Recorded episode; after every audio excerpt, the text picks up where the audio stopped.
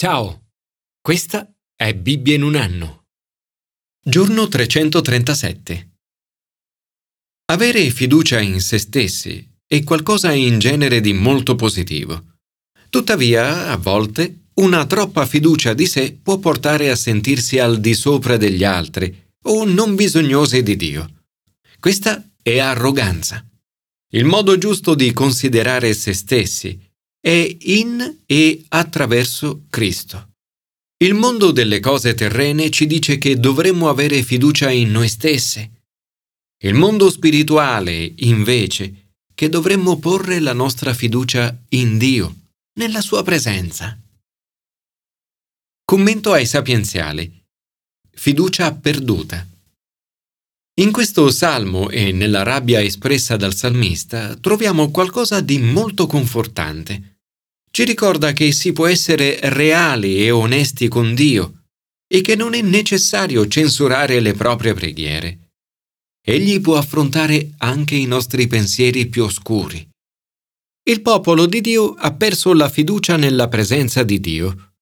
Il salmista è in esilio a Babilonia lontano da Gerusalemme e dal Tempio della presenza di Dio. Per il popolo di Dio la cosa peggiore dell'esilio è il senso di lontananza dalla presenza di Dio. Lungo i fiumi di Babilonia, là sedevamo e piangevamo ricordandoci di Sion. La loro risposta violenta e il loro desiderio di vendetta sono ben lontani dal comando neotestamentario di amare i propri nemici. Beato chi ti renderà quanto ci hai fatto. Beato chi afferrerà i tuoi piccoli. Sono un grido all'interno di un lamento di persone tormentate e desiderose della presenza di Dio.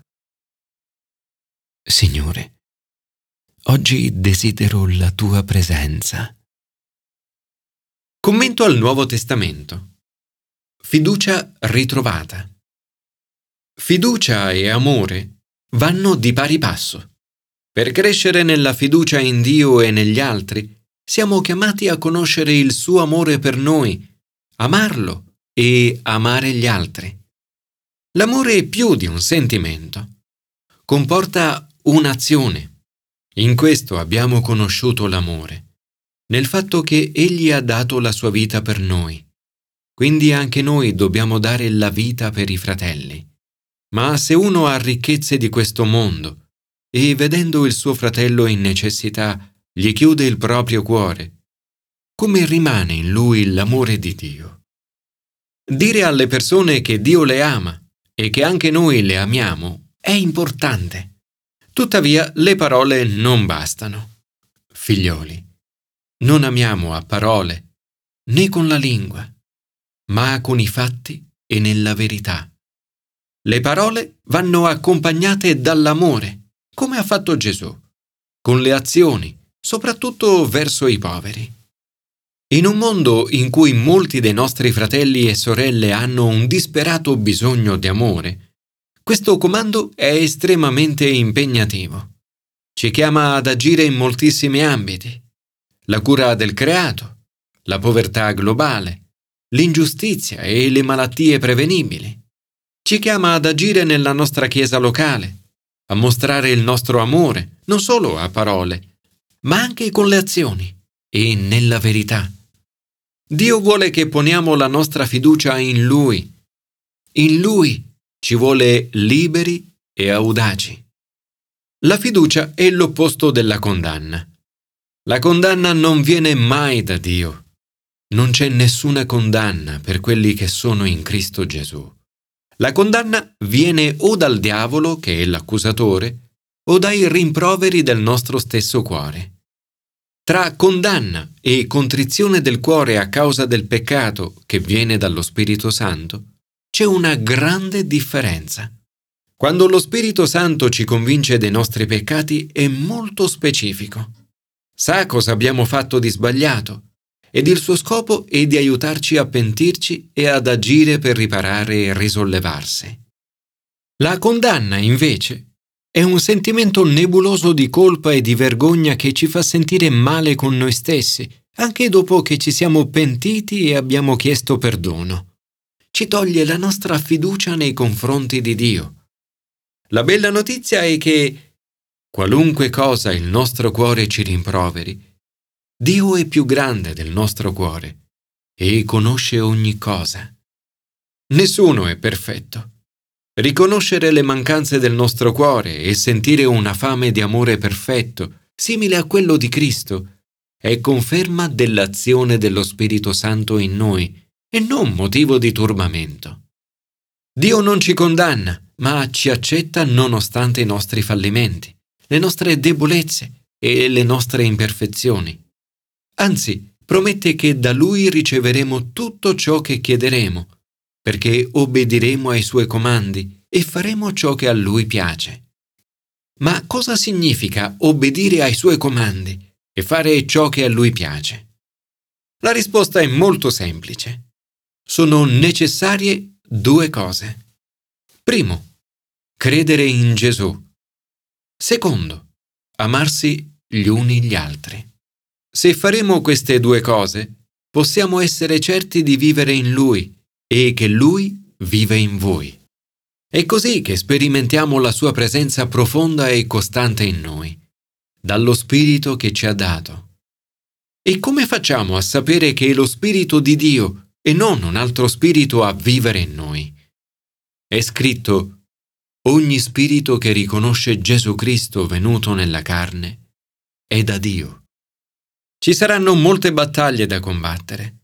Saremo odiati dal mondo. Ci saranno molti falsi profeti. Molti falsi profeti sono venuti nel mondo.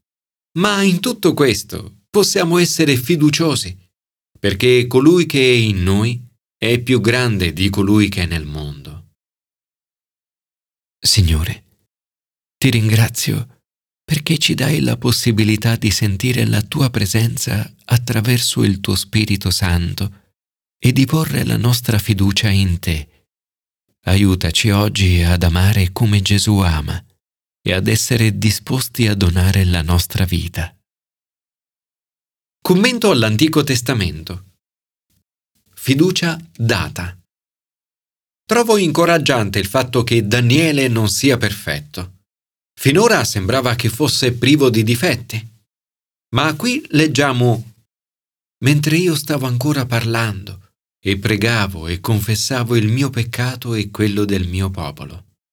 Eppure, non appena inizia a pregare, gli viene data una risposta e viene definito prediletto, molto amato.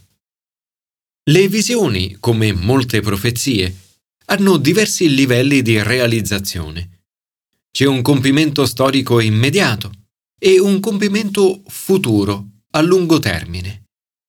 Il compimento a lungo termine si compie con la morte di Gesù. Egli è colui che verrà per mettere fine all'empietà, mettere i sigilli ai peccati, espiare l'iniquità, stabilire una giustizia eterna, suggellare visione e profezia e ungere il santo dei santi. Egli è il consacrato con l'unzione. È colui che tornerà alla fine e arriverà come un diluvio. Gesù ha ripetuto queste parole parlando delle lotte che tutti i suoi discepoli avrebbero dovuto affrontare dopo la sua partenza e fino al suo ritorno finale. Ogni volta che qualcuno si mette contro Dio, dagli imperatori romani ai più recenti dittatori, queste parole si realizzano e un giorno si realizzeranno con la vittoria finale di Gesù sul male. La visione di Daniele riguarda Gesù. Alzai gli occhi e guardai. Ed ecco un uomo vestito di lino, con ai fianchi una cintura d'oro di Ufaz. Il suo corpo somigliava a topazio. La sua faccia aveva l'aspetto della folgore. I suoi occhi erano come fiamme di fuoco. Le sue braccia e le sue gambe somigliavano a bronzo lucente e il suono delle sue parole pareva il clamore di una moltitudine. Questa descrizione di Gesù è molto simile a quella in Apocalisse 1. Nel vedere questa visione di Gesù, il colorito di Daniele si fece smorto e gli vennero meno le forze. Daniele si umilia e viene rassicurato. Una voce gli dice Non temere, Daniele, perché umiliandoti davanti a Dio, le tue parole sono state ascoltate e io sono venuto in risposta alle tue parole. Daniele parla poi di una figura d'uomo. Dice, mi toccò le labbra. Io aprì la bocca e parlai. Allora di nuovo quella figura d'uomo mi toccò, mi rese le forze e mi disse, Non temere, uomo prediletto. Pace a te, riprendi forza, rinfrancati. Mentre egli parlava con me, mi sentii ritornare le forze e dissi, Parli il mio Signore, perché tu mi hai ridato forza. Quando Gesù tocca le nostre labbra, ci dona fiducia e capacità di parlare. Quando Gesù tocca il nostro corpo, ci dona fiducia e forza di agire. Il messaggio dato a Daniele è non temere, pace a te, riprendi forza.